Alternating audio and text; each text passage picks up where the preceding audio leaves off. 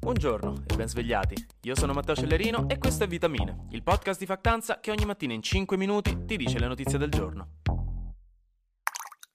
Se pensate che vedere il po' in secca sia drammatico in Italia, e lo è ovviamente, avrete molta empatia per quello che sta succedendo nel nord del Messico, dove stanno messi così male a livello di acqua che in quattro stati hanno dichiarato lo stato di emergenza e diverse città sono in situazione di scarsità critica.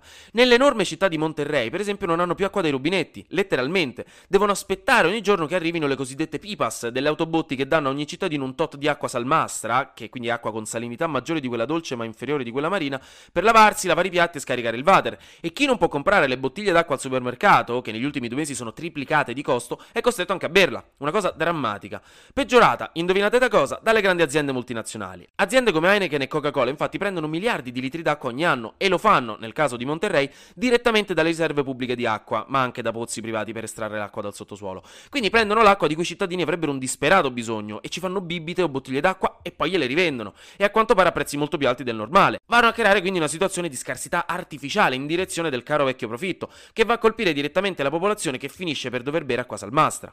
Il 18 luglio il presidente messicano Obrador ha chiesto sia ad Heineken che a Coca-Cola di fermare la produzione per lasciare l'acqua libera, ma loro non l'hanno fatto. Hanno annunciato solamente che daranno una percentuale della loro acqua per il pubblico, ma continueranno a produrre.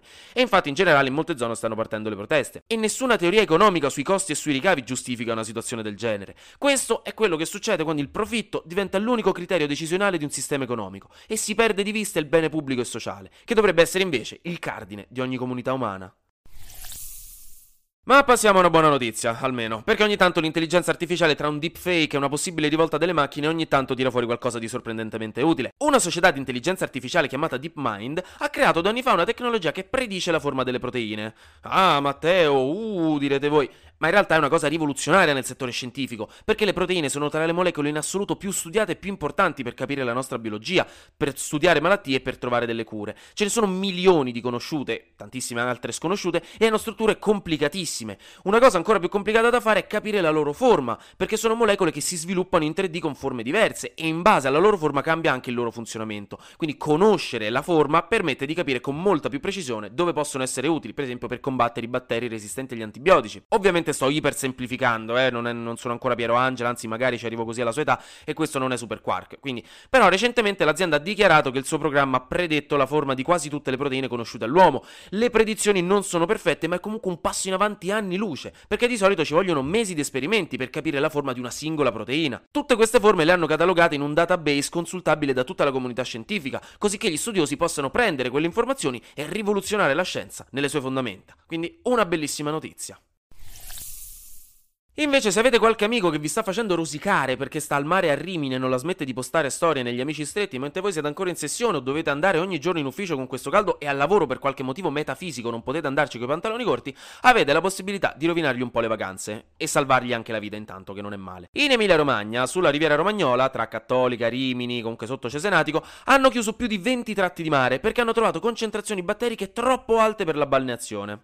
Nello specifico di Escherichia coli e di enterococchi, quindi non proprio acari della polvere. Concentrazioni così alte che non si può fare il bagno perché si rischiano problemi di salute. Le rilevazioni le ha fatte le ARPAE, l'Agenzia regionale per la prevenzione, l'ambiente e l'energia. Ed è una cosa abbastanza insolita e preoccupante perché nessuno sa davvero da dove vengano tutti questi batteri. Perché o qualcuno ha versato in mare quella bottiglia d'acqua che aveva lasciato per tre giorni in macchina sotto al sole, di quelle che quando provate ad annusarle capite perché i medici ai tempi della peste portavano le maschere col becco, oppure ecco non si spiega. Anche perché è un bel problema per tutta l'economia della zona, tra hotel, ristoranti e stabilimenti, che letteralmente ci campano tutto l'anno con i soldi che fanno in questi tre mesi. Comunque già il comune di Rimini ha fatto delle controanalisi private che hanno dimostrato che non c'erano tutti questi batteri in realtà, infatti in sette zone o sei hanno riaperto, però comunque non è il massimo. Come dicevo non si conosce ancora la causa di questo problema che comunque dovrebbe risolversi autonomamente in poco tempo, per fortuna, ma molti suggeriscono che sia a causa del caldo folle di questo periodo, che avrebbe creato uno squilibrio batterico nel mare, favorendo questa infezione marina. Mm-hmm.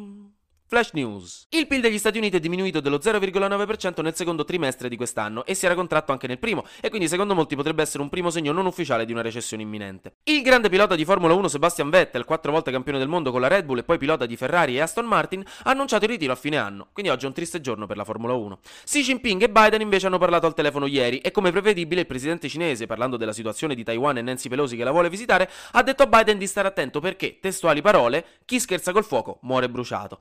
Poi hanno finito la chiamata con un sì sentiamo.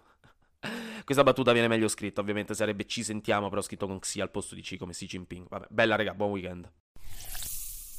Anche oggi grazie per aver ascoltato Vitamine. Noi ci sentiamo domani. No, non è vero. Ci sentiamo lunedì perché sarà successo di sicuro qualcosa di nuovo e io avrò ancora qualcos'altro da dirvi. Buona giornata.